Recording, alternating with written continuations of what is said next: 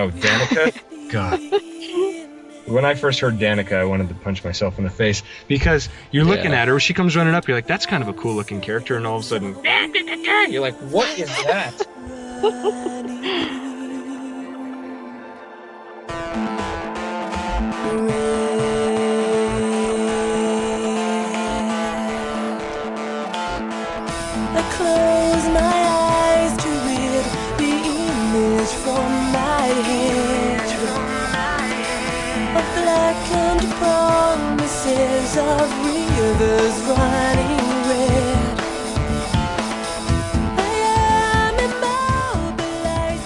fine listeners of the Relics of Orr podcast, the podcast about Guild Wars and Guild Wars 2. This is episode number two, and my name is Ryan Singleton. I'll be your host. And I'm Star Birchall. Uh, you know me as Lady Sanaya.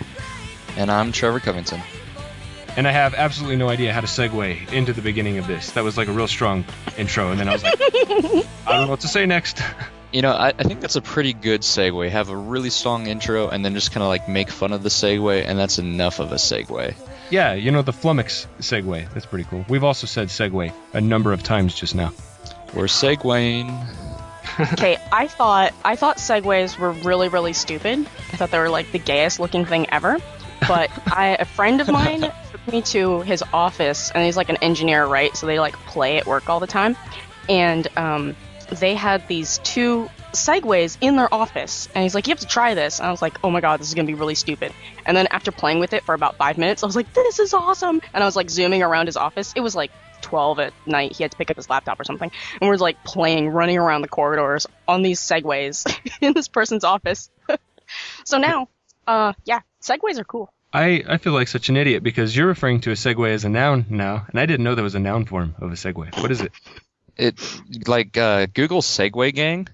It's it's like a I don't know a thing with two wheels that it's really funny when people crash on. It is, it's like this motorized bike that's, it's two wheels and you, uh, they're like, like, like the front of a car, right? And you stand on the axle essentially. But it's weighted in a certain way that, um, all you have to do is kind of just lean and it will adjust your balance and everything. And, uh, anyway. Ah, so Trevor's posting links now for us. Is that what you're doing? Yep. If Man. you actually follow it, there's some a military force using segways with like MP5s. See, now Trevor, you're awesome. You're like the micro machine of all micro machines because we're sitting here recording a podcast and he's pumping out links and stuff. You got to see him playing games. It's insane. It's like you know on like anime cartoons and stuff. There's that one little kid character who hunches over the keyboard and he's just you're like, how's he going so fast? Well, Trevor is that when he's playing games. Pretty much, I, I spaz out. It's fun to watch. I had to next time you come over, we should I should get a camera set up. I could be like, this is the ultimate gamer right here, and Trevor will be like, yeah, I'm gonna go get a sandwich. Pretty much. So what happened with you guys this week, other than um, playing around with uh, verbs that are actually nouns and I didn't know it? Me, I went to uh, I went to Lagoon. That's what I did this weekend. Uh, I had a blast there. Ended up like hitting my nose because I got way too intense on a slide. Um, so I have a big purple bump on it. I could just Uh, see you pumping yourself up at the top of a slide. Oh yeah! Yeah, I, I was really pumped because this slide you go down it and you get like I don't know. I rode the wave for like 10 feet when I came out of it, but I don't know. That's pretty much the most exciting part of my week.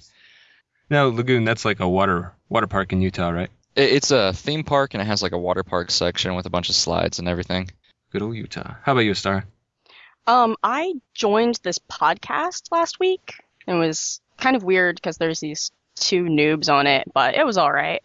Oh, I think I heard about. Yeah, those guys, they're morons. Yeah, nothing happened for me. I, mean, I'm trying to build a fence. That's fun. Trying to build my fence so that I have these materials laying outside the house. Right here comes a dad joke. So I've got these materials laying outside the house, and I want to get the fence built. So if anybody, no one can take my fence. You know, take offense. Oh. A- That was bad dad joke and poorly set up to boot. I'm on a roll. that was pretty terrible. Captain, what be that over there? Or, that be sequel scuttlebutt. In today's sequel scuttlebutt, we will be talking about the dynamic events that will finally uh, put the nail in the casket for quests, at least as far as Guild Wars 2 is concerned. Thank you. And also, we'll be talking about the trait system, a clarification about those quips from last week, And uh, you know what? Let's just get into this. This big old list. So, dynamic events. What did you guys think?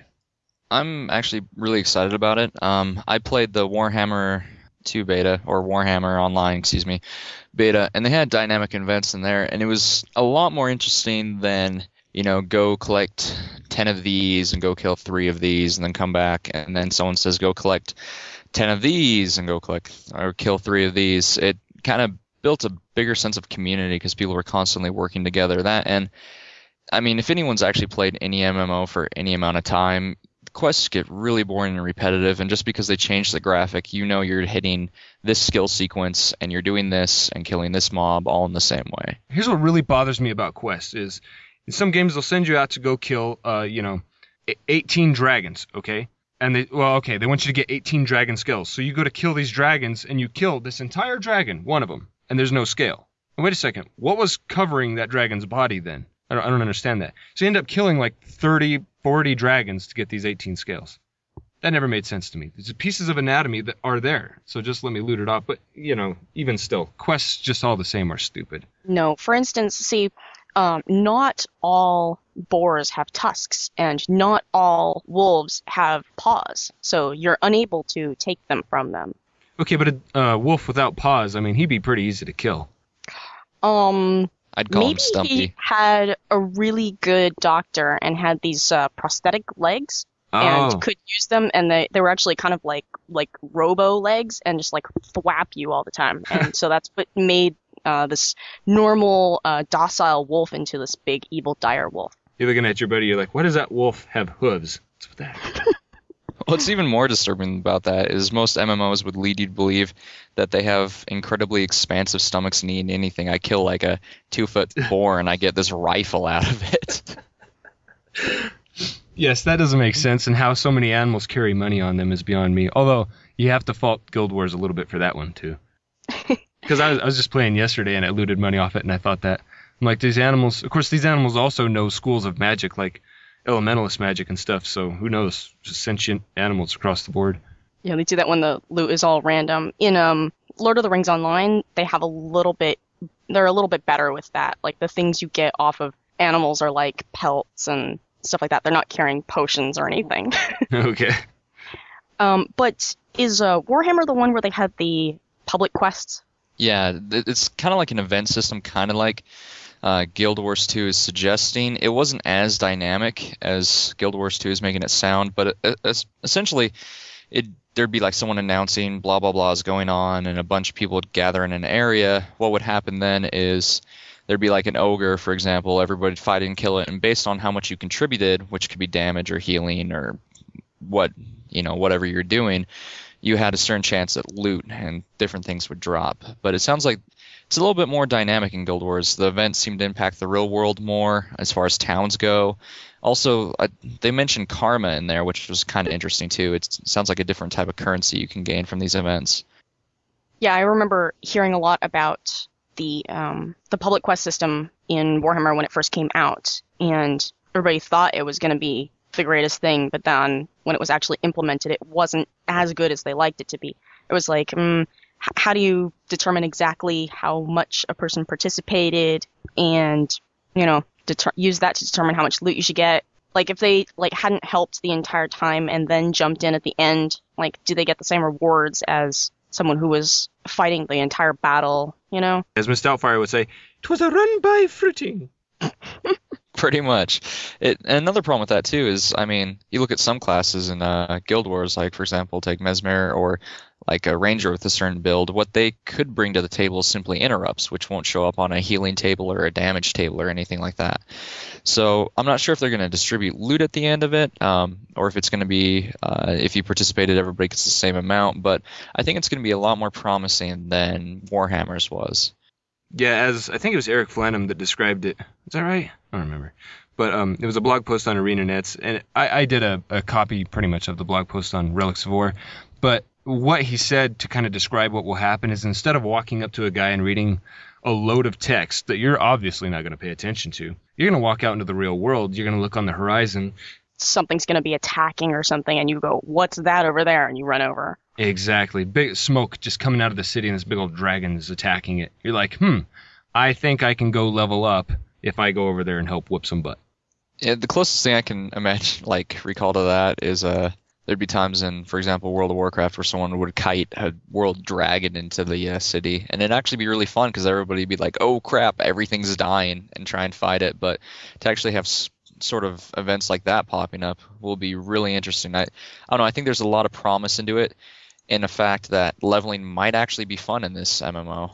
And they've also said that they're aware that this sort of a system could lend itself to griefers, but they're being very uh, meticulous about finding out where griefers could come in and really hose everybody else. And they feel that they're at a pretty good point where they've eliminated most of those possibilities.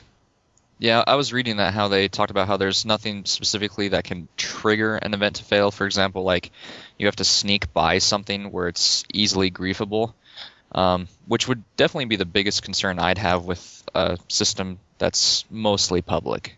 Mm-hmm. Yeah, because that's no problem if you're in an instanced world because you could just do it. But someone can randomly run by, and uh, even if they don't pull it to you, they can aggro the monster, and then suddenly it's awake. You know? Yeah, exactly. So I suppose we'll see how that pans out. Let's talk about traits. I, I'm imagining we're not going to talk as much about traits because they're pretty straightforward. Aren't they pretty much the equivalent of uh, attributes? Uh, no, there will also be attributes, if I understand right. What these are like, are, um, okay, I'm going to use a comparison because most people are going to be able to draw something from this. In WoW, you get talents. Traits, what they'll do is they will affect the skills that you have. They're they're kind of skill specific, or it might even mul- be multiple skills that would benefit from getting a critical hit or something. But these talents affect those in that way. So it's not a numeric boost. It's a boost to one thing that you've got on your bar or a few things on your bar that are kind of similar. Does that make sense? Yeah, it's I'm I'm definitely looking forward to I guess having more customizable characters. Guild Wars is one of the few games that when I see a certain class, that doesn't mean I have any idea what it's going to be played like or what they're going to bring to the table. Mm-hmm. I remember one time in just regular Guild Wars, we were we went into what was it Nahpui Quarter, and we brought this monk because we were looking for a healer, right? So we get in there and he's just standing there, and he's like, "Hey, who's healing? What are you talking about? I'm 55." Oh my god, that was the first time I heard of a 55 monk, but everybody bailed right there. Of course, that was a bad example of what was supposed to be a good thing pointed out by Trevor. So good on me. There's a uh, trait system uh, that's that I keep likening to uh, um, in Lotro. Uh, it's actually called a trait system, and basically it's it sounds very similar to what Guild Wars 2 is planning on doing. Is where there's there's like three branches of um, abilities that you can go into for any particular class, and you can like dump all your points into um, certain traits or like uh, equip certain traits, and then when you have a whole bunch, then you're really good at whatever your branch is that you're trying to do. Like I play a healer uh, in Lotro, and there's like a tree that's um, all making your healing really good, but your damage output's bad. And then there's another one that makes your damage output good. So I think that's similar to WoW's talent system, where you respec points. Mm-hmm. Like you could, what is it, a priest that's the healer? You can Oh, like they've- spec for healing, or is that Yeah. right? Yeah, they've got like four healer classes in that game. I played a priest, and th- actually, what they had was two healer trees and then one DPS tree. You know, I got to get Mm. something off my back here because this happened a lot in Sean's uh, in Guildcast episode four last week. People are going to, while we speculate on what Guild Wars 2 is going to be like, we're going to be likening it to other games. I mean, that's all you've got to go by is comparison. So, if I just want everyone to be ready for that. That if we can't describe something, but it is in another game, we will bring that up. Yeah, well, I mean, a lot of advances in um, multiplayer games have been made since Guild Wars came out. Um, so, and you know, after WoW came out, uh, WoW and Guild Wars came out about the same time, right? Mhm. So there's there's been a lot of games since then who have developed new systems, new technologies, and so um, Guild Wars 2 is drawing on some of those, but they're obviously going beyond what anyone else has done. Oh yeah, yeah. We'll be able to talk a little bit more about that in the in the next segment. But yeah, so that's that's traits for you. Is uh, i- i- one last thing I want to point out though is I think traits will even specialize within a specialization. So let's use an example of uh, a priest's holy tree in WoW. He can either be a priest with great heal over time effects, or he can be a priest with really great output just straight off the bat. I think it'll be similar to that, where um, if you have one thing you want to do in Guild Wars 2, you can specialize within that specialization really well. That's what I got from it. I like that because in Guild Wars, I typically always stuck with uh, my main profession and then used my secondary very little. Uh, certain builds, you know, you might uh, benefit from. Like I would grab maybe one or two skills from my secondary, but I usually tried to stay with exactly what my class was. And so maybe they weren't the the uh, the most powerful builds or anything like that, but I was I was always plenty effective. But I like using my sole class to its best potential. Mm-hmm. And having a lot of options within it is what will Yeah. really make Mhm. things great. Yeah, because people are used to having all those different combos that you can do with mixing any secondaries. Because how many classes are there now? Six, eight, ten, right? Mm-hmm. Well, nine per character because you have your primary already. Right. So you mix them all together, and you can like do almost any number of combinations. Um, Guild Wars players are going to be used to that. So looking at all the information that they've come out with about what you can do with changing your skills, or um, ch- you know, you change your weapon and a new set of skills pops out, or whatnot. ArenaNet uh, has to make sure that there's still plenty of options for players to do because if there aren't enough things that you can switch out and you know customize builds for yourself it's going to end up much more like a normal MMO and that's definitely what they don't want Yeah. Yeah, secondary profes- professions were what put Guild Wars above that. Hopefully they can maintain that. It seems like they've got that in mind that even though you can only be one profession, they're going to use that one profession to keep you as interested as the secondary used to. That- That's Yeah. definitely the biggest thing in Guild Wars for me is I don't know you, you you play one class in a lot of other games and it's it's fairly bland. Um, there's not a lot of flavors to it, but in Guild Wars it's uh, you run into somebody and it's it's totally uh, based on their build. It's drastically different. I mean there might as well be 200 different classes. Mm-hmm. I look forward to traits, guys. We'll, we'll tell you more as we find out more about them. Uh, another thing I want to clarify from last week and a lot of the blogs and other podcasts and stuff I've heard is as far as the quips on the videos that we've seen for Guild Wars 2, you know, those little one liners they have after they kill something, it has been clarified that those don't happen often at all. Hardly ever. They simply put those in the videos for, uh, for, you know, for effect. And I'm pretty sure ArenaNet right now is going, oh, our bad. But um, you can also turn them off. So bottom line is quips are not a big deal. they'll s- there are going to be in the game Yes. It's- I mean So yeah, I'm glad quips have made for such great conversation. Um, mobs eh, also in regard to clarification in regard to the videos that they've released, mobs will not be one-shottable by warriors. That also was just for effect, in case anybody was wondering. Yes, welcome to Speculator's Corner. but I was thinking about that warrior doing that like big damage with the ranged weapon. The thing is, uh, Guild Wars they've already said that they don't have um, exactly a an aggro system where there's like one class that will be the tank, right? I mean, the Mhm. warrior has lots of hit points and stuff, and will probably be the front line, but they don't have a system where um, he can just go up and like hold all the aggro as the tank. Um, it- there'll still be like, you know, aggro will get pulled from other people when they do more damage to it and stuff, right? So Mhm. I figure the warrior would need to have something that's a, a high damage something if he wants to pull something. Like normally used to use a, a longbow or something like that, right? To go grab something that's out of range.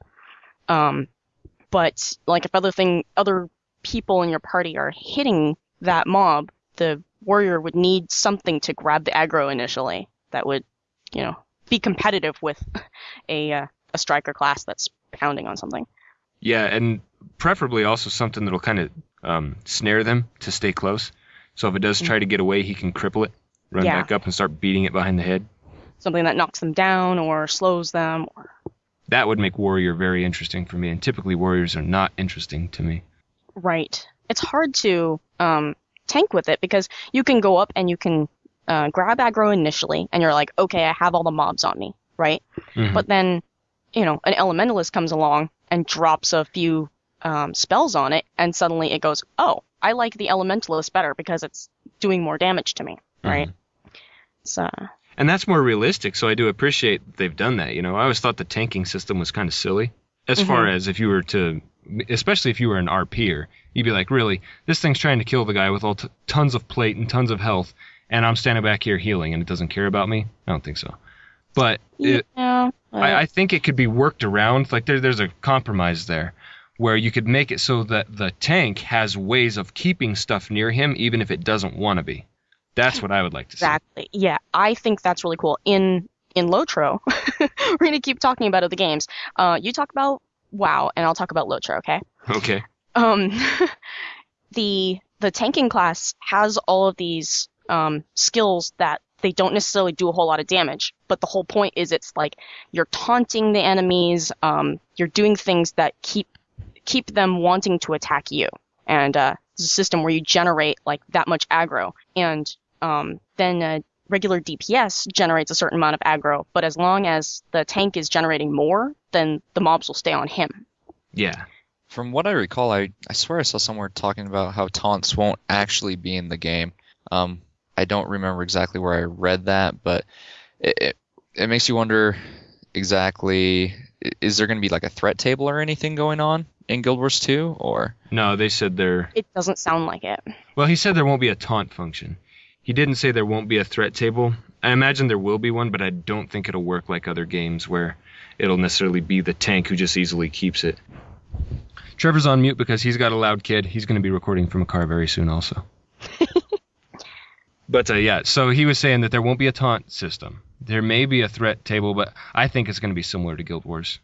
I think so too. And just because I don't know, they've already said that there won't be like an aggro system like other MMOs have. So that'll be interesting. Yeah.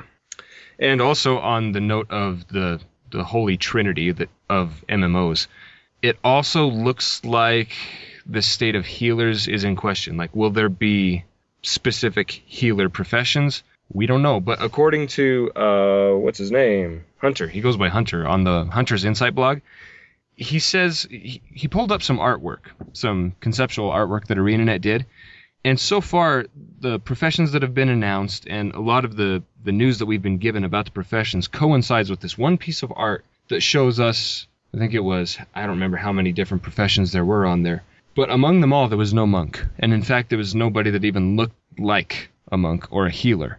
Except for this one class or profession that we couldn't really line up with anything that looks like a, a warrior in a way, but kind of more holy looking. So a lot of people are speculating that support classes are all that we're going to get in Guild Wars, and the main support class will be this mystery one here. And what it'll do is it'll be on the front line and it'll have all kinds of support capability. It won't be in the back casting heals. It'll be in the front, you know, doing stuff to keep people safe and all that. Uh, I'm as a healer lover myself. That's interesting. Not sure if I like it yet. I mean, I'd have to see how it was implemented, but I could see myself really liking it because a lot of people complain about MMO whack a mole, is what they call healing. Because you got these little bars and you're just refilling them. What do you think?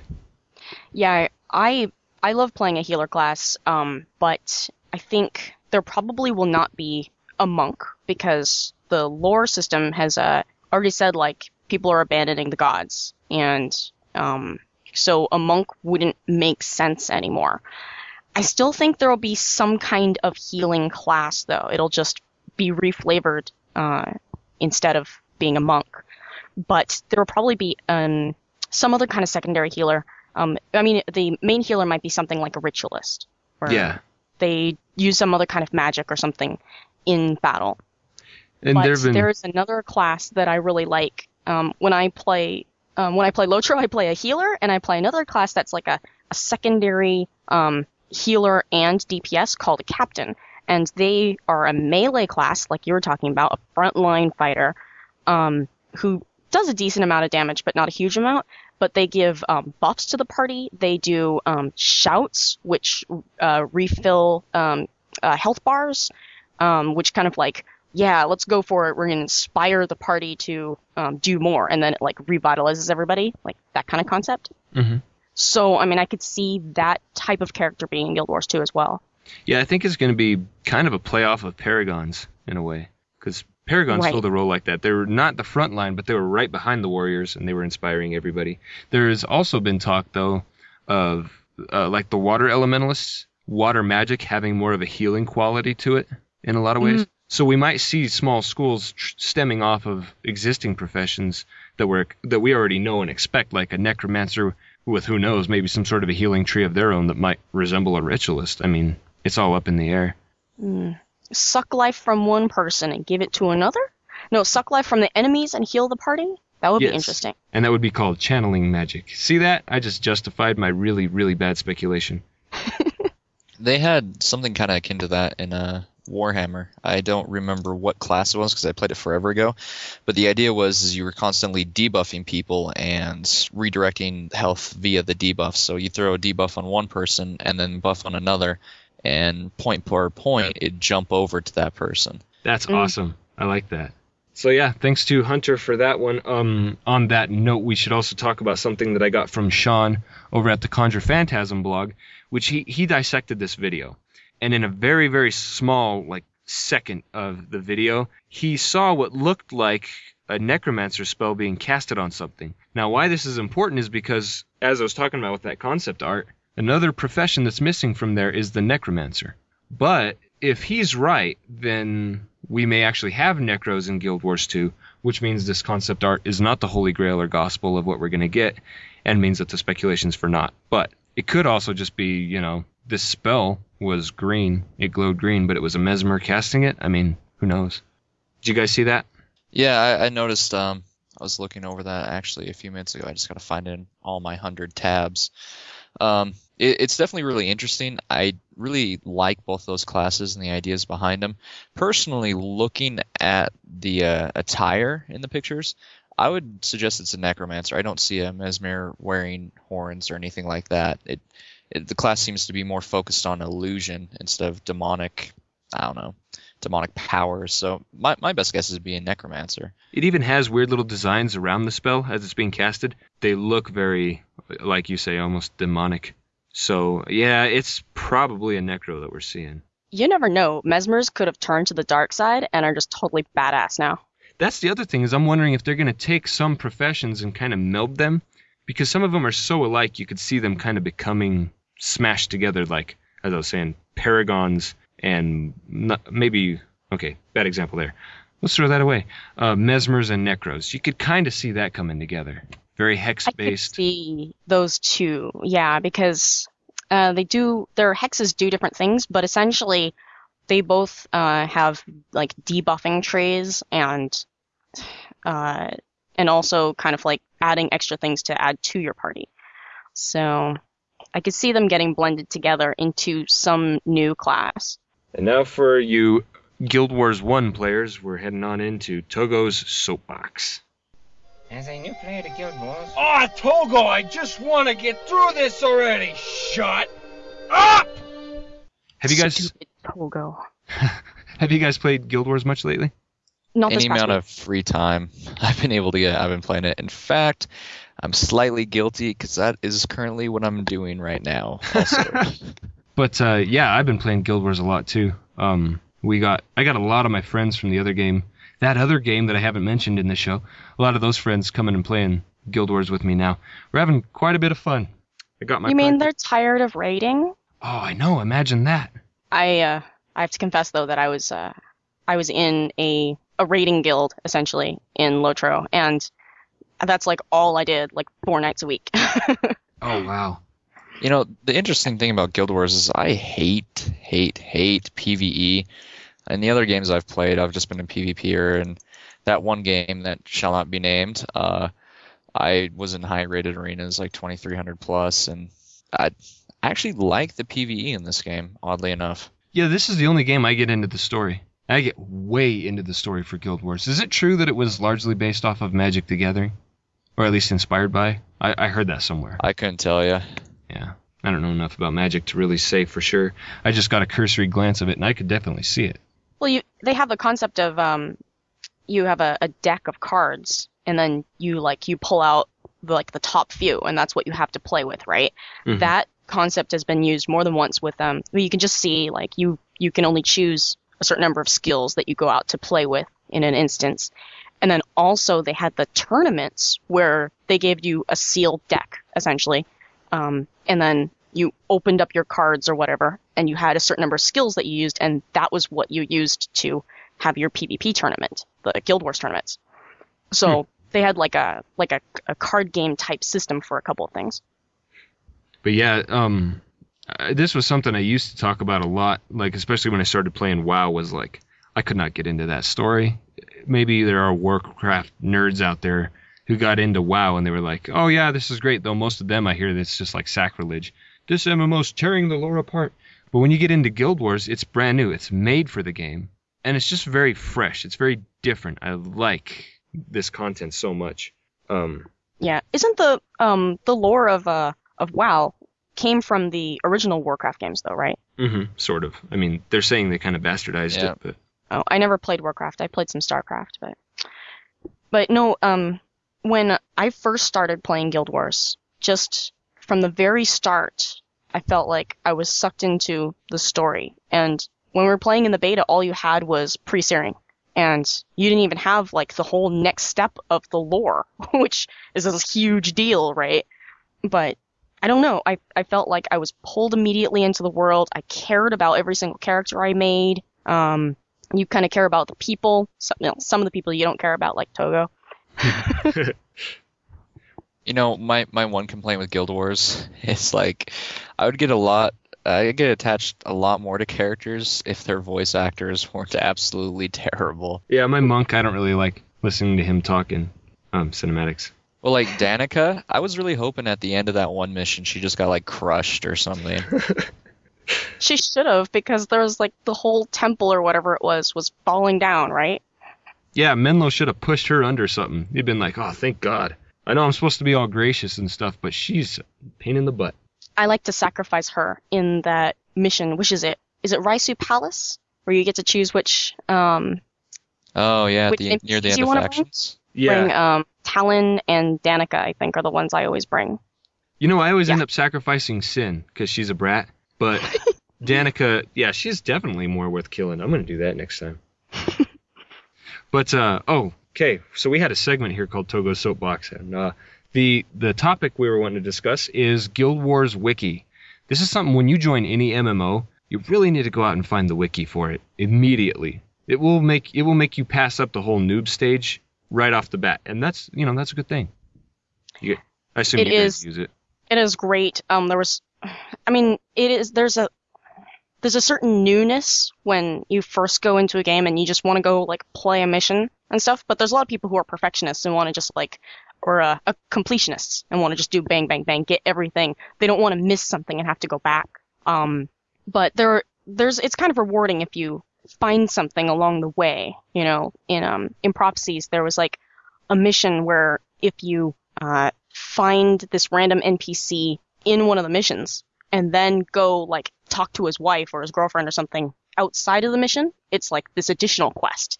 And you you wouldn't normally have to run across it, but if like you look at it and you read it and go, "Oh, I know who that person is," and you like go find them elsewhere in the world, it's kind of rewarding to like get the storyline aspects of it. But, you know, you might miss that if you went through the mission and didn't see the guy.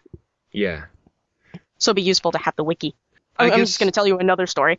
Um, there was um one of the prophecies missions. It was the first time we did it, and we read the thing about how to do this, um, uh, do the bonus part of it, and it was one where you had to follow the Char Flamebringers as they opened up the gate and went into their stronghold. I hated Well, that one. We just, yeah, we just read it and we're like, oh, Char, and we just went and killed them as soon as they spawned, right? And then we're wandering around and going, where is the thing we're supposed to go to? So we looked up on the wiki and we're like, okay, it's right here. We ran over to it and they're like, but the door's locked. And it took us like 20 minutes and someone read it better and was like, oh, we weren't supposed to kill those guys in the beginning. like, oh, crap.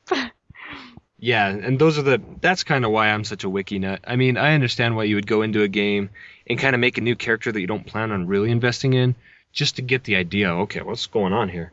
Then you can go back and as you read the wiki, you know what they're talking about. That's probably the best way to go about it. But still, find that wiki, know where it is, because like Guild Wars wiki will help you with any mission. It'll help you find any you know boss you need for the Zaishen bounty.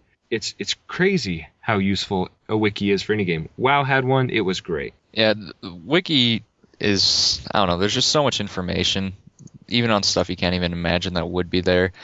One of the things I like the most was just being able to pull up the entire skill set for my class. So I can make up my own builds later. I can look at what's out there. I know possibly, you know, where I want to shoot for and what campaign to get what elite skill, that sort of thing. It lets you kind of plan things out ahead of time.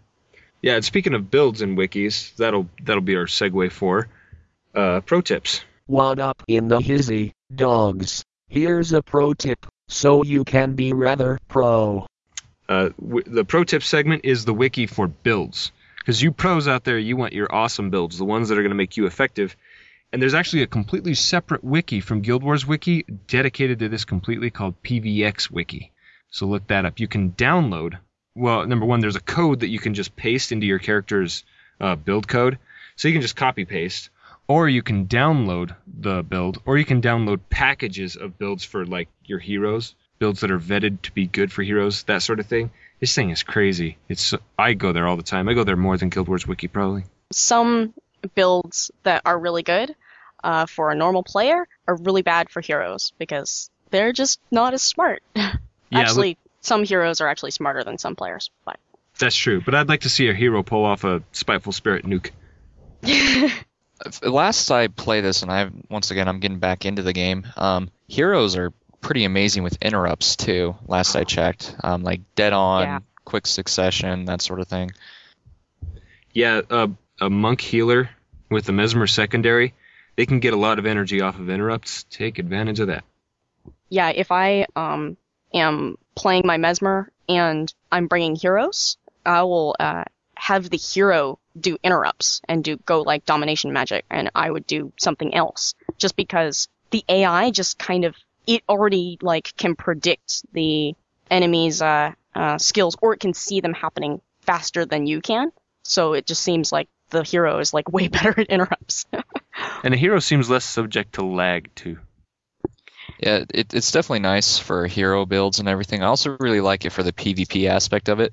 Um, the builds are set up and categorized based on what you want to do with it. Um, Heroes Ascent, random arenas, uh, um, guild versus guild, that sort of thing. Rated. There's a lot of information on the discuss discussion page, and the Wikipedia article itself gives you a lot of information as far as like what um, for example, what for rangers, what bows you want to use, um, what you need to equip with it. It doesn't just give you the build; it tells you the options you have, um, what sort of gear you want to use with it, that sort of thing.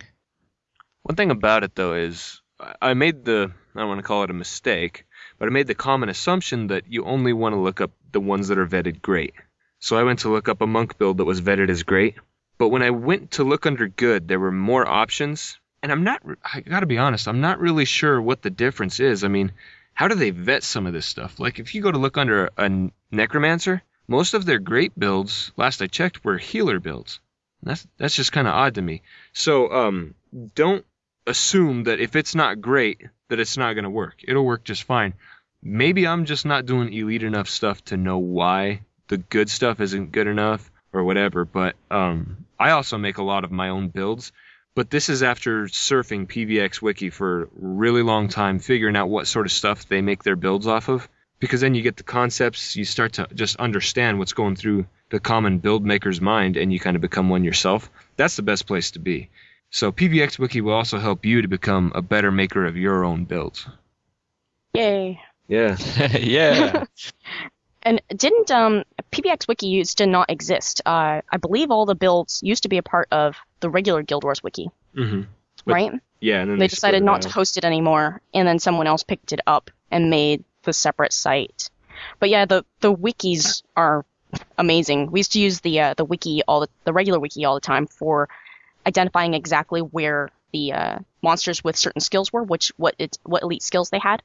So we did that when we were going through our skill capping stage, right? It's like, okay, what's in this zone? What what secondary should we bring and stuff, rather than going out and looking for the bosses and going, oh, this is out here, and then like going back to town, Mhm. get the secondary you need, and then going out again. And then also there's ones like in prophecies, the not all the bosses might spawn. So it'll tell you, like, if this boss spawns, the one you want is not there. So just go back to town. Yeah, that was really nice because I was trying to cap every elementalist skill, and especially in the later prophecies areas, it got to be a real pain. yeah, what is the um the um, somewhere on the Fire Islands, the first region. There's a bunch there that that uh, one boss will spawn and the other one will not, unless you reset the instance. Yeah, there was a Hydra that I had to cap Glyph of Renewal from. And I was able to zone in and out four times, just immediately, boom. And I saw the boss that I wanted to see, which wasn't the boss I was going to cap from. But seeing that boss told me that my boss was in here. so Mm, then I moved on down the line and got him. So saved me like four runs worth of disappointment. Yeah. Yep. So thank you to the wikis, and this is probably going to wrap up our show. I think we ran a little long today, but that's fine by me. Uh, we're going to run even longer because we have some recordings, some interviews that Astara got. Uh, this was like how long ago? Almost a year. September. Yeah. So it's this is September of last year. So. So yeah, it's not super current news. Um, if ArenaNet's listening, hey, we're up to have some really current news. yes. Hint, hint, hint. And if you want to get hold of us, ArenaNet or listeners, you can contact us at relics of orr relics of orr at gmail.com. Um, you can call us at 708-202-9262. We're also on Twitter and Facebook now, so look us up, just relics of orr. Uh, just so people know, Orr is not a city in the Guild Wars lore. It's a nation. My bad. And uh, I've updated our main page, so if you haven't been there recently, have a look. Um, I'm still blogging pretty strong, usually throughout the week. And if anything comes out from the Guild Wars 2 people, usually they announce it on Twitter. I put it on our site with a little editorial commentary, etc., etc. And also, if you guys want to join our forums, please do. We like to hang out, and if you want to join our guild or alliance, say you have a guild and you don't want to drop it, but you want to be part of an alliance, we're still game for that. Um, we are Kurzik though, just so you know. Um, and if you don't have a guild, send me a, send me an in-game tell. You can contact me at oh man, my names are so hard to just say. Just make some other character name. Make like a PvP character that has a really easy spelling or something. That's a good And idea. then if they add that, then your whole account is added. I got an idea. Okay, I will do that like in the a next. billion people can't figure out how to spell Sinea, even though I would spell it like all the time in telling my email address. So I was like, okay, um, if you want to add me on my account, um, my character name is Mhenlo's girlfriend, and everybody should be able to spell that. Wait a second, you were Mhenlo's girlfriend? Yes, I used to see you all over the place, and I thought that was such a cool name. yeah, that was me. You probably saw me in uh, alliance battles all the time, right? Yeah, and I even made a comment to you once. I said, "Doesn't that piss Cynn off?" And I think you were like, "What?" What? No, I probably responded, unless I was like, "Shut up, noob! I'm trying to kill you." well, I think it was probably something like that. uh no th- there was one when um what was it there was one uh april fool's day i think it was when you your characters uh were made to depending on what their class was was made to look like one of the main npcs like a male ranger was aiden right Oh, I remember that. Yeah, was that an april fool's i think it was yeah. so anyway i remade Mhenlo's girlfriend as an elementalist just so that i could get a screenshot of her as Cynn Oh, that's awesome. but it's normally a mesmer So yeah, okay. Um, I'm going to make a character as soon as I get off this podcast, and I'm going to name him Relics of Orr. How does that work? That'll work. excellent It's either that or I got to come up with something as crafty as Walmart special, which I'm not going to top, but maybe Sir Topham Hatt. I don't know. Relics of Orr. Look for a guy named Relics of Orr in game and add him, and I'll get you in the guild. Last thing I want to uh, note about in game though is um, I'm trying to plan an in-game event to kind of strike up some interest in Guild Wars, to strike up some interest in the podcast and just the game in general. So if you if you log into the game, uh, send Relics of Orr a tell and just tell them you know uh, I'm interested in joining your in-game event, which will be uh, raid of Urgaz's Warren. If you're not interested in Urgaz's Warren but some other elite mission, let me know, and uh, we're going to be meeting up in the Temple of Balthazar somewhere. This thing hasn't been planned out yet, and that's why I need you guys to join in. Is get on the forums, talk to me in game. We'd like to be able to give people stuff, you know, have giveaways. I'm going to start farming some greens on my elementalist and a lot of other stuff like that. And we're also hoping people can bring tons of consumables so there can be big old dance parties of, you know, little elves and stuff and get screenshots of that for the site. Oh my god. So- okay, now you had me until that because I'm afraid of the elves. Oh. I even saved some Yuletide tonics just so I could be able to do this. Mm. I'm pretty sure Star will not be there if anybody is coming for that I guess reason. I'll. I guess I could probably work on my uh, drunkard title so that I don't have to see it as clearly. There you go. Or what other kind of uh, tonics are there? I had another What is one. there's the roller beetle ones. There's uh We could all show up as the big old mox looking dudes. yeah. I just got a bunch of those. So yeah, just anything to spark up some interest in this game. But um, that has not been given a date, nor a time or a place. But we would like a bunch of people to get together and talk about what you'd like to do, because we can probably garner a lot of interest in this. Uh, just let me know. Um, relicsoforr.com. Go to the forums. Uh, you guys got anything else you want to talk about? Uh, burritos. I was trying to think of something. Oh, burrito. Okay. What is it with the word burrito? Okay, so burro in Spanish is a donkey, right? Uh, I guess it's like a, I don't know. Maybe they were originally like had donkeys in them. Yeah, because So a burrito is it's stuff wrapped in a tortilla, right? So it's an ass wrap. So that's the thing is, when you add ito to the end of it, that means it's a small donkey. So how so does it's a it's a tiny. yeah, which I kind of have one of those. Do you guys know how bad I'm sweating? This thing is freaking hot. Wow. I just died of freaking harpy mother. I'm pissed. Oh, we didn't do Wheel of Morality, and here I am shut. Before we want to head out, I also want to let you guys know I hinted at it earlier, but just so I'm certain that you guys are aware of it, Guildcast has rebooted, and they're already four, maybe five episodes in by now. I think Sean's on here recording right now. Anyway, you guys should go check that out. Look up Guildcast on iTunes. It's the one with the picture of the new El- Elementalist artwork. It's not the one with the old green dragon. Okay? So, go check it out. Wheel of Morality. Turn, turn, turn. Tell us the lesson that we should learn. Astara. Um, never let your girlfriend get in the way of your gaming. Well spoken. Girlfriends are not worth it. No, you got to keep your priorities straight. Yeah, games first, man. So, I am Ryan. And I'm Astara. And I'm Trevor. We'll see you guys next week.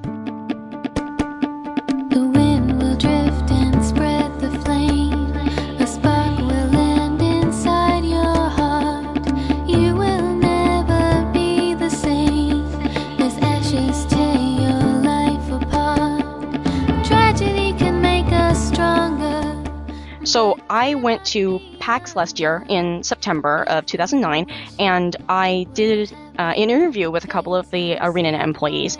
And so what was happening at the time is the trailer, the first in-game trailer, where they showed a bunch of the regions and stuff, was released about a week before PAX. And so that was what the big hype was all about. It was like the first new Guild Wars 2 information that we'd had since like the very first announcement of it. so that's the main thing we talked about. There's a couple uh, points where there's uh, I talked about like a, an Aion promotion in it, and it, it's kind of like irrelevant now, but um, like there was an issue that got resolved, but I left it in the um, audio segment because it kind of flowed right into the next question that we had. It would be kind of like broken up if I chopped it out. But I did chop out a couple of places where there was questions that uh, I asked and the uh, developers skirted my question and said, we would get in trouble if we told you. So uh, that's about it. Uh, enjoy the interview. All right, this is Lady Sanea. I'm here with Jeff Grubb and Chris Lye. And please introduce yourselves. Uh, tell me uh, what your jobs are and such. Uh, my name is Jeff Grubb. I am uh, a game designer with ArenaNet. Uh, that's a very broad term within the company. I am responsible for world building, story, and cinematics within the game, as well as continuity. Uh, I'm sort of lore boy. I take care of story, uh, story for the game, and basically make sure we all are heading in the right direction. Let's see, my name is Chris Lye. I'm the global brand director for ArenaNet and Guild Wars, and that's a fancy name for marketing. Very good, okay. so, as I told you before, I'm a huge Guild Wars fan. Um, so, what do you do when you're looking at um, moving things forward towards Guild Wars 2? What lore aspects are you looking at? Well, Guild Wars 2 takes place 250 years after the events of the original Guild Wars, set in the same area as Prophecy's Interior. So that means we have a rich sense of history and heritage already in place. So, for example, when we do maps, we look at legacy sites and say places that were important back in original uh, uh, Guild Wars 1. And if they are still there, if they're in an area, we're going to make sure we address what is there uh, for the second for the new game. Uh, a good example, if uh, uh, Sorrow's uh, Sorrow's Furnace uh, basically was a dwarven enclave, for example. All the dwarves have gone into underneath the uh, earth to fight uh, the Great Destroyer and Primordius's other minions. Well, what's there now? Who's there now? Who's now running things there? Okay, uh, we say that uh, uh, uh, the Kingdom of Orr has been risen from the bottom of the sea. If you've got anything with with uh, shoreline property on the Sea of Sorrows, you've seen major renovations to uh, Lion's Arch. Yeah. Any anything that basically where they can reach. We've left a lot of hints. We have a lot of pieces of lore that we use as springboards for story coming forward. We look at the old tales and say, this tale appropriate? Does this support what we're doing? Is this tale, and who says, and if we have a quote from a character that says something, well, is that accurate? Is that something that, is that, if it's inaccurate, why is the character saying it? So basically, is it an unreliable narrator? Is it misinformed? Do they have another agenda? And that helps spin stories. So we use Guild Wars 1 as a basis to basically bring us forward. Now, new stories have happened, things you've never heard of before. In Guild Wars 2, as a mechanic, we have female Char. We've never seen them before in Guild Wars 1. Where were they? A story comes out of that. You know, that, that sort of thing. So uh, we see both a evolution as well as new material that, you know, the Dragon's Awakening is the revolution of the last 250 years. So the world has changed, but for long-term players of Guild Wars, you'll see, yes, I recognize this world. For new players of Guild Wars 2, it will be uh, the here is a world with a rich heritage. There's a lot of Yeah. depth here, and we we think it's a strength, and that's why we're why we why we use it. That's cool because I think it's important to, to bring new players in, but at the same time, there have been so many of us who've been playing for so long. Mm-hmm. You want. It, a little bit. Uh, I, I remember I had like guildies who were distressed when Guild Wars 2 was first announced because they're saying, "Oh no, does that mean Guild Wars 1 is over?" I was like, "No, things are still good. You know, don't worry about it, right?" But I, I knew that it was because um, you had to announce there was a reason why there weren't new chapters coming out. We went dark for two years, and, and you know our our organization is such that we couldn't just go dark and not tell our fans Right, because otherwise why, we would be we like, to. where, where's Right. the news? What's going on? Yeah, See, I mean, we play fair. we gave I mean we gave the context of why we were going dark and why we weren't Right. releasing. And even then, there were players who were upset. They're like, Exactly. we, oh, Yeah. I know. You but, know. but oh if we had yeah, we all know. And the thing is, what people don't understand about, you know, games like online RPGs and MMOs is that your fan base is the key to your success. If you don't play straight with them, you're going to hear about it. And so we absolutely had to explain at that time, this is why we're not going to be producing any more campaigns Guild Wars. But Yeah. it, was, it was difficult because you know we would be quiet, and then people would say, "We haven't heard anything for a year and a half. Is this game really happening?" You know, Yeah. and, and I, I'm sitting, sitting here thinking, I'm working way too hard for this to be vaporware. Yeah. So it, it, it has been it has been a, a secret. We've been keeping it close to our vest, but now with the trailer, with the art books, with these interviews, we're allowed to start talking, and you know, it's, it's both a relief. And also, okay, we want to tell you things, and then we have to stop at a certain point. Yeah. We can't tell you everything Can't yet. tell you everything, Ah. as much as people would want that. I know. So, I mean, I was one of those going like, well, I don't know. They're saying, oh, we're gonna hear new Guild Wars 2 info, and I'm like, eh, I don't know, whatever. Yeah. I'll see, right? And then the trailer comes out, just just like what last week, right? Uh, two weeks ago, Couple weeks and uh, we debuted at Cologne at Gamescom. Yeah, so then uh, the fan base got all excited again. Yes. And suddenly it was like Guild Wars is alive again, right? Yeah, well- I mean, of, of course it hasn't, you know, I still go in I, I love the Zaishen missions and stuff, right? But I, I have a friend I gave a, gave a copy of the game to, and he's been, you know, I've been reliving the experience of going through the game through him uh, vicariously. Yeah. As he hits, he will ask questions, and I'll smile and say, "Oh yeah, I remember that." Uh-huh. He was mentioning how right now we're seeing a lot of. Suddenly, he's become someone who's advising other players, but we're seeing a lot of new players who are coming back to us and what's all this new about news about Guild Wars? Hey, the original game is here, and they're actually picking it up and seeing and seeing what's there. And like I said, we have a live team. We have an ongoing commitment. Guild Wars One is still with us. Uh, we're not turning off servers or anything. We're we're we're, we're here for both games. So, but we're making Guild Wars Two, utilizing everything we've learned, plus improvements in technology and engine design to produce a really cool game that does things we could not do with Guild Wars One. Yeah. Uh, like the uh, persi- uh, more persistent environments, for example. Right. That's a feature of Guild Wars One. The fact that we so much of it is instanced. Right. So therefore, we in that we got feedback saying we'd like more persistence, please. We can't do that with the Guild Wars One engine. Right, not the we way it's set do up right the now. Guild Wars Two. Exactly.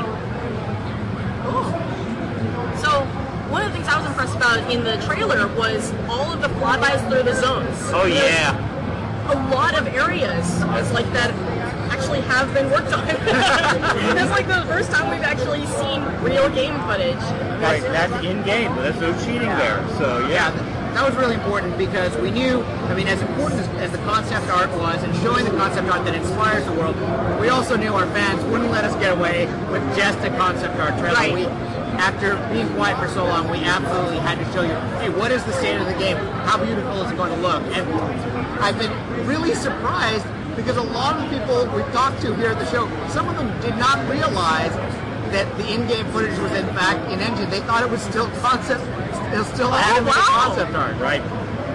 I mean, we've got a got a component of what I call art art to life. That that moment where you basically get the shot of Divinity Reach and then it transforms into in-game Yeah. footage, and that is just that's a perfect tool. That's perfect- wonderful, and it it? links it together. Time for it to become real, right? Time for legends to become real. Yeah, and it, it just turns on that transition. It turns on that dime, and boom, we're into the in-game footage, and it is just uh, the shot I really like for the in-game is Rata Sum. That's the uh, Asura home city. Now it's 250 years later, and it's this floating pyramidic block, and the camera goes swooping up to the side and over the top and into the heart of it, down five levels and into the basement, and that's one single shot. I really, I, Yeah. love, I love that piece. You look at a lot of in-game trailers, and they give you a little bit, a little bit, a little bit, and Right. it- that's very gutsy. So it kind of like flies through, Yeah. flies over areas. And there's there's one where there's a scene. It's you're like going through a field and it transitions from morning to Yeah, nighttime. right. That's our Yeah. day night cycle. That's we our kind of demonstrated that. That was show not tell. It's like two seconds long, but I was like, look at that. exactly, exactly. The uh, but that there were some very gutsy shots in there, and that sort of like sums up the type of thing we want to do. We're not going to give you a standard uh, MMO. We're not going to give you a standard RPG. We're going to push ba- boundaries here. We're going to you know redefine. That's great. I mean, there's so many games that are really quite similar to each other, except for maybe the design of the world. Yeah. And one of the things about Guild Wars is it's always been so different. When I um uh, first started playing, the advertisements were like, well, here's what you know uh, Diablo 2 did right, and here's what Diablo 2 did wrong, and we don't like that. We're gonna change it, and make it like this, right? I was a big Diablo 2 fan. I was like, all the things that I hate about that game are fixed in this one, right? So I was like, fact that ArenaNet was like so um, innovative in that sense Yeah. were the things that drew me to it because it was like things are different in this game as opposed to every other Right. Right. Right. And we're definitely going to continue with that tradition for Guild Wars 2. Um, I mean, let's face it, this is an incredibly crowded marketplace at this point. Yeah. And you do not, you cannot possibly win by just copying. I think you've seen lots of cases where, you know, people who had great intellectual properties, but their game design just kind of followed what was already out there, and you know they just they just haven't broken through. They, you know, and, and really with Guild Wars 2, this is this is the masterpiece for ArenaNet, and we're not going to settle for just breaking it. We want to blow the doors off. Yeah. That's good. So all of the Guild Wars fans out there can expect more of just new ideas. We're not going to get a basic MMO where it's just like any other No, WoW, you know. not. The trick, the trick with Guild Wars 2 is we're going back to the essence of what made us create Guild Wars in the first place. You know, action-oriented combat, anti-grind, great storytelling, but and we're not going to move away from that. We want to keep all that stuff that people love about Guild Wars, Yeah. But really expand upon that because we, you know, we're very responsive. We listen to our fans and we know what they didn't like. We know what Guild Wars players like the fact that people couldn't jump. Yes. The fact that you know there were invisible walls, and of course we blew that wide open. You know, in the in the video we demonstrate that you know there's jumping. You see, there's there's a scene where people are jumping from ship to ship. and then we also demonstrate we have underwater areas. So you're going to have fully explorable underwater areas. Um, that's just the beginning, obviously, and we're going to we're going to really push things and redefine what what people, not just Guild Wars fans, but all MMO fans should expect from an MMO. Yeah. One thing that uh, Mike O'Brien refers to it as joy of movement. Because again, we take what we what we got feedback that didn't work as well in Guild Wars One. You know that you had invisible walls, a small you need you know handicap ramps to get get get up, up Right. a staircase, that sort of thing, and basically change it so we can basically get that full movement. So we're jumping and we're falling and we're diving and we're swimming and we're all you know and this opens up it changes design. We can't give you a linear linear design. We have to open it up to a more sandbox design where there's a lot going on all at once, where there's a lot of opportunities. Yeah. Now you, you're saying we want to go more. Um, you of course want to be anti-grind. Right. Um, later on in, mostly I would say in like Eye of the North, there's a lot of the, like getting faction stuff is really quite grindy in order to just get your skills to be of competitive level. Um, of course, it's only PVE, right? But previous to that point, all of your skills, except for there was a couple Nightfall ones, Lightbringer and something else, all of that before, once you obtain the skill, you were on the same playing level as everybody else. Um, what uh, prompted you to decide to move into something where you had to do a bunch of repetitive actions in order to have a better skill? I, I, I, I don't know. I don't know if I can address that from a mechanic standpoint, especially for Eye of the North. But do you want to take a shot at it? Well, yeah, I mean, th- here's the one thing is that the game was originally not designed to go past the level cap. Yeah. And that's the thing is that fans constantly asked us, that it was interesting because on the one hand, people loved the fact that you didn't have to grind all the way up to a really high number, and, and then, you know, it was capped at 20. And yet, they had this love-hate relationship with it because people would always ask us from campaign to campaign, the expansion, hey, are you raising the level cap with this Yes. game? And so people really, people really wanted ways to progress in the game past the past level cap. And because we, we did not design the game so that we could raise level cap, th those you know those paths, the you know the skill paths and title tracks and things like that, that was one of the ways we tried to address that that need. Um, now And we're that, more, definitely and that was much more of an experiment type of thing, where we're seeing how that worked out. And the, the my definition of grind is always repetitive action that you don't want to do. Right. If you want to be doing, I, I, I play MMOs, and sometimes it's a lunchtime thing for me where I just get on and I play a little while, and I'm not not questing, I'm not doing PvP. I am just you know going through because it, it's a bit of a bit of a, a lunchtime thing. It's a very low key type of thing for me. So I never think of that as grind. But yes, if I'm going toward a goal and I have to get get through it, then it becomes grindy for me because Right. I, I must do this in order to get here. Yeah, it's interesting too because every person defines grind as different because each person enjoys doing different things. Got it. I mean, like I have a couple friends who are just they absolutely love solo farming, and that's what they love doing, and they can spend hours and hours and hours doing that. And some people would think, That oh, would be that's the definition of grind. some yeah. people would think, oh, you're killing the same mob over and over again. Isn't that terribly grindy? And they're like, no, we love it, right? Uh, one, one ar- argument I saw was basically we wanted to make wanted to make sure you, uh, you had to be of a certain level to get into this area, Mm-hmm. and therefore you know before there was someone so they, they had to go and kill mobs, and they go, oh well that's grind, you know because but no, it's, we, we don't want you to get into this area and die immediately. Right. So, Yeah. But you're right, different definitions for different people, depending on playstyle. And actually, that's important for Guild Wars 2 and general game philosophy because people approach MMOs differently. There are people who prefer soloing. I've talked to people who do nothing but guild, who basically prefer PvP, uh, a structured PvP, casual PvP. They're there for the story. They want to, you know, read every text box and click on everything to see if it's got some clue as far as the world. Yep. Those who just want to go through the laundry list, I'm here to, you know, kill stuff and take its treasure. Uh-huh. So all of those are flavors of player, and we're Yeah. trying we're trying to deal with all of them. Right, and then that's the other thing with Guild Wars 2. I mean, in Guild Wars, we wanted to enable you to play through the game any style you want. Yes. And that is still consistent in Guild Wars 2. People often ask us, is Guild Wars 2 going to be soloable? And the, the answer is absolutely yes. Um, but yeah, you, you want to be able to cater to those different styles of play. They're like across the entire spectrum. I mean, one of the things that we've seen in Guild Wars Um, and I think you see it in other MMOs now, is the rise of the micro guild. I mean, it used to be a guild had to be, you know, 30, 40, 50, 80 to 100 people to, for it to make any real progress Had to hit a at, critical at the mass. end game. You know what?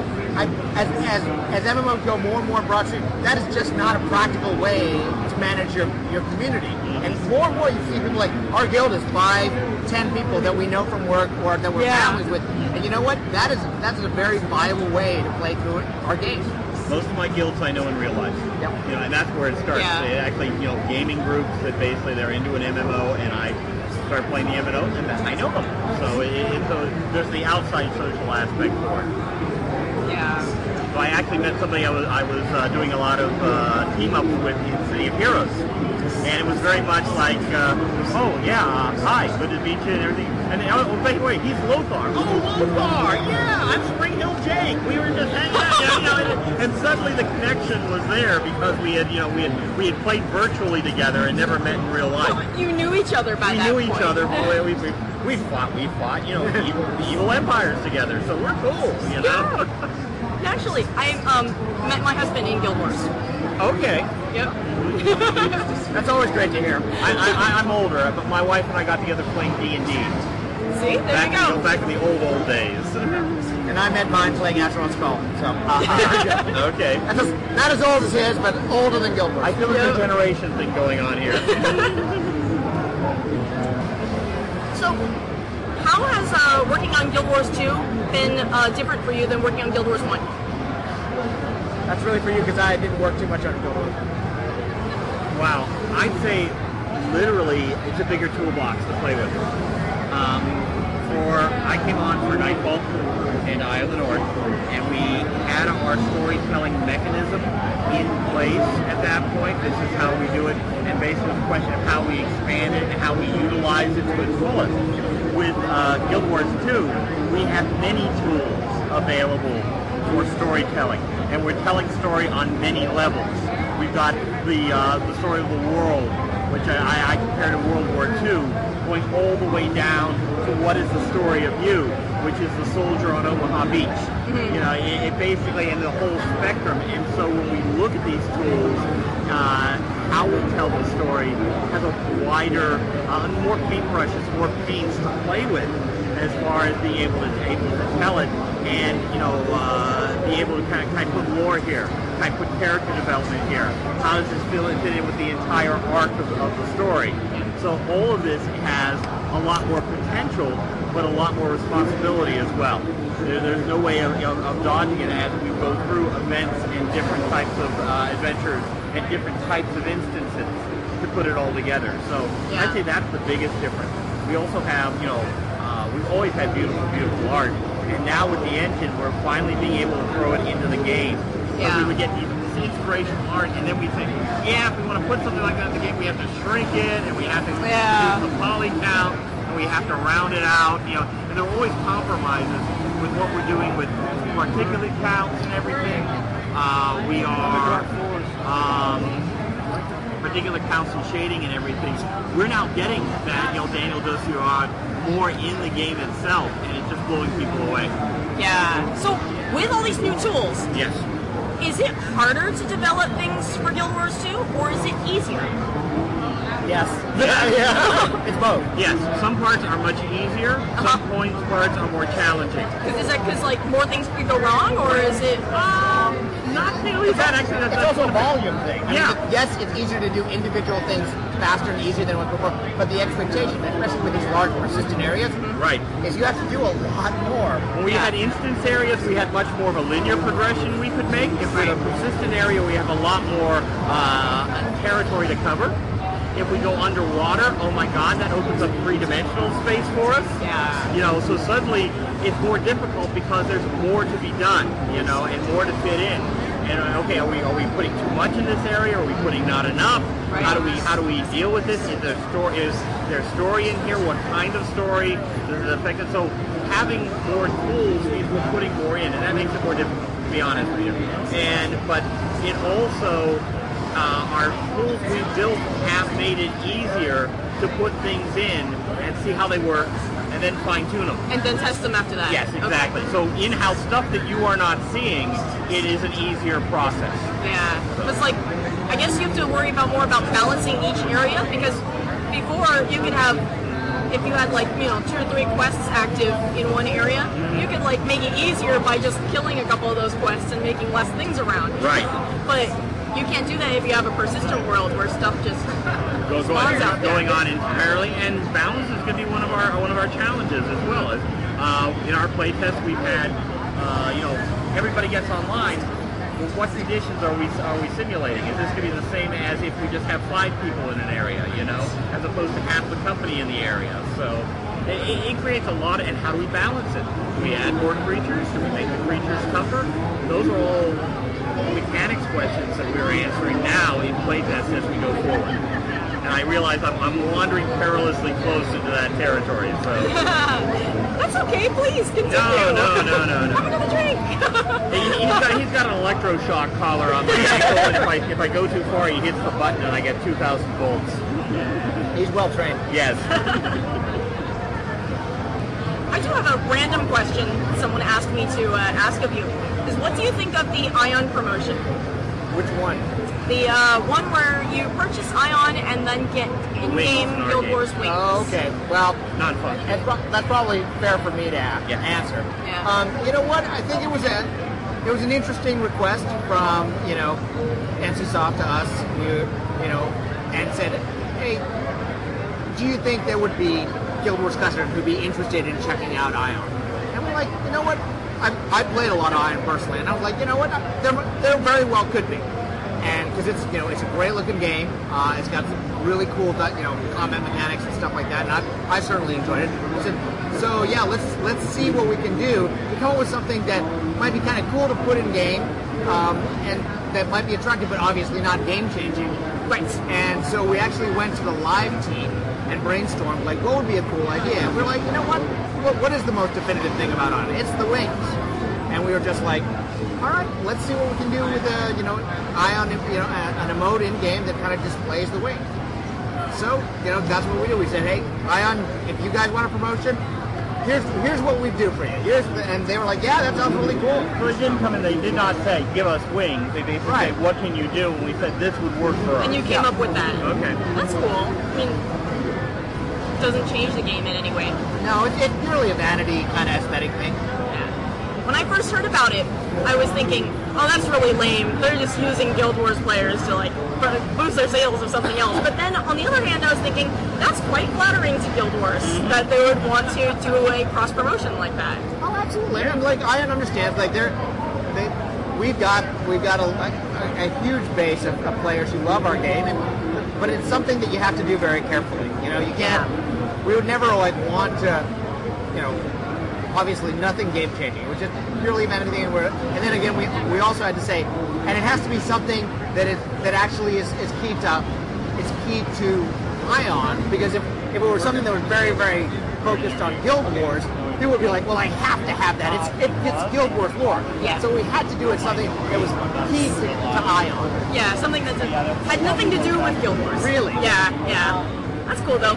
I, I just go for the um, use a Paragon skill. And, and that was the other thing is like, if people really really want wings and they don't want to play Aion, let them roll a Paragon. Exactly. you don't even have to roll a Paragon. You just have to switch your secondary. uh, so that's cool. Um, so you wouldn't know anything about how that promotion specifically worked. Someone was saying that they had um, purchased Aion from the online store, and the promotion didn't work for them. It didn't activate on their Wars account. They said that they had to get it from a brick and mortar for some reason. Do you know anything I, about that? I'm, I'm aware of the. I, we are aware of the issue, and we bet we have communicated it back to the Aion team, and we've definitely been advising the Aion team on how to address that. But in the end, it's their promotion. We just provided the cool tie-in. We said, "You guys, you guys run with this." So, you know, I, I know that they've been listening to our feedback. I can't say whether you know whether it'll be dr- addressed directly in the near future. Okay. Yeah. Put them in the right direction. Say, please make our fans happy. so, when um, players have an issue with something, which happens about every five seconds, Yeah. um, how much do you um, factor in what the players are saying about something, and then you start looking at okay, this thing actually needs to be changed. Well, I mean, like when it, I don't know when it comes to skill balancing or anything. we hit a critical mass, I think is the question. Yeah. So we, we actually actually listen to all. Uh, we're, we're we're fans ourselves. We pay attention to the, the various forums that we're you know we're, we're part of. Right. So we're very aware of you know when there when there is problems, and literally you know often changes come out of things that we're looking at as well. So Yeah, the other thing I wanted to add is that I mean, really, Regina and Martin, for example, th- like they're they're act, active man- managers of our community. Yes. and we do rely on them heavily um, for escalating things like that, as well as you know, Lindsay. She, especially like on the live game, she's in, in there all the time, and she has her radar and her antenna up to see, hey, what are what are really the, the hot items that are that are not getting resolved on their own that we need to maybe intervene on. Right. Yeah.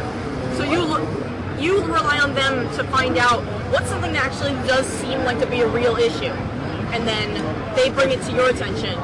Well, I mean, a lot of times they they fix it amongst themselves. Like oh. the live team is completely Yeah. self-sufficient. Okay. They don't have to come to us to I, to make a call and say, hey, you know what? This is affecting the live game. Let's fix it. Yeah, well, and from a lore standpoint, Lindsay does, whenever they're adding stuff, it always goes past me as well, just for a set of eyes on it, make sure we're, we're cool, and make sure that we know how we're advancing the story. And that's going to be more critical as we get as two launches, Yes. because we're going to have stuff that's going to basically, changes they make in one will affect, you know, as part of our history now, okay? How do we, how, do, how does it work with it? We've been going back and forth about, you know, okay, if we make a change here, this is how it affects uh, something else. Yeah. And we use a lot of it as, you know, fodder. Again, the idea of this is ground stuff that we can come back to and say, ooh, this we can use this as a hint for something we're doing in the future. Yeah, we used to wander around maybe like the desert and see the little bones and like try to decipher what those things mean, right? Yes. Like, just pick apart anything you can find and see, oh, is this going to be a hint about the next uh, the next chapter that comes out? You know? Yeah. and sometimes it is. Sometimes it isn't. You know, Yeah. and and it's it's part. It's like it's grist for our mill. So the lore forms pay a lot of attention. By the same token, the lore forms love Mursaat. And I, I've got that question several times this weekend. And Lindsay is a big Mursaat uh, fan. So I hear about this a lot as well. So we know where we're, where they're going. You know, we don't know. We're not going to reveal immediately, but we're, we have a long-term plan for them as well. That's cool. Yeah, I heard a question about, um, are we going to see the Mursaat again? Are we going to see the Seer again? Uh, and the, Possible. It was all those things. It was like maybe. and it's a thing that if you asked the question, you know, uh, six months ago, I would have given you one answer. If you asked three months ago, I would have given you a different answer. I would give you a different answer again today because we are we, we're growing our story. Yeah. And I we one thing I love about our lore is it creates this great potential of saying, oh, we can use that. You know, oh, we can, you know, that that supports our argument here. So Yeah. yeah. So I um, it's good to hear the what region we're going to be in because I'm a I'm a huge prophecies fan. Right. Absolutely love prophecies. That's the home territory. So. Um, and I asked at uh, Heart Panel if we were going to see Ascalon again, and they all They kind laughed. of went. Are we allowed to talk about that? Are we allowed to talk about that? We are. Yeah, let's tell them what happened. Tell them what happened to Ascalon. It's in the it's in the it's in, it's in the art book. Uh, the Char one. bastards. He's a bastard. Um, as a result of the events in Prophecies in Eye of the North, the we hinted in Eye of the North of a revolution coming. Uh, Pyre Fierceshot basically said, you know, I'm not going to be a, be a hero. You know, revolutions each their heroes. His granddaughter, however, is a hero. Uh, and the changes do come to the char. Remember I told you why are there female why do we suddenly see female char? Right. One of the reasons is that there is I'm gonna remember remember what I've said so uh, this comes back and it gets me. Um, the char were run by a caste of shamans. Uh-huh. The at the end of Eye of the North, the Char began to throw off their gods. In fact, they become you know militant atheists. You know how, how you know if you rely on gods, you're not strong in your in your own right. It makes you weak. And basically, there was this revolution that overthrew the Shaman caste, the Gold Legion, the Flame Legion, and the basically as a result, the Char gained the strength they needed to basically complete the uh, conquest of almost all of Ascalon. Now, that conquest comes at a big price, and they still have to deal with the ghosts of Ascalon that are Right. haunting them years afterwards. Wow. Isn't that's a big dollop of lore right there? And I think almost all of it I've said before. So Oh my god. So, yes. I'm like, woo! yeah. Fangirling here. I'm like, oh my god, that's so awesome. So in, in part of the story, I'm going to do a blatant plug here. Um, we're doing a series of novels by different uh, authors. The first one is by Matt Forbeck. It's The Fall of Ascalon. And it is about the coming to terms and the truce between the humans and the Char. At the beginning of Guild Wars 2, they are not at war. We have 250 years of uh, um, 250 years of uh, uh, sorry warfare, and it's coming to coming to uh, conclusion there. And the question of how it happens and what happens in between is part of that story. And one of the stories that would be told there would be the would be the story of the revolution. And that would be something I would not put into the game itself because big blocks of text and you know how does it function. But within a novel framework, it's ideal because we can take the time and we can tell that story. Yeah. And Matt's done a very good job with it. So That's great. yeah, yeah, it's gonna be a good book. Okay. Well, I think uh, we're running out of time, but uh, I ask you one very important question. Uh, what's Gaile Gray been up to? I can. I can. Gaile's actually um, part of our. She's our support liaison. So obviously, you know, one of Gaile's great strengths for ArenaNet is how much she cares for the players, and so she acts as the liaison with all the GMs, the sysops, the billing people to make sure that if there are any ongoing, you know, billing issues. Um, you know, uh, mass hackings or anything like that, you know, customer issues um, that are happening at a large scale. She's pulling together, you know, all the different threads from all the different groups and escalating up to ArenaNet for management. So it's a perfect role for her. Yeah, she's just doing it more behind the scenes than she used to. That's cool. All the players love her. Yeah. All right. Thank you very much, Jeff. Thank you. And Chris? Thank you. Thank you so much.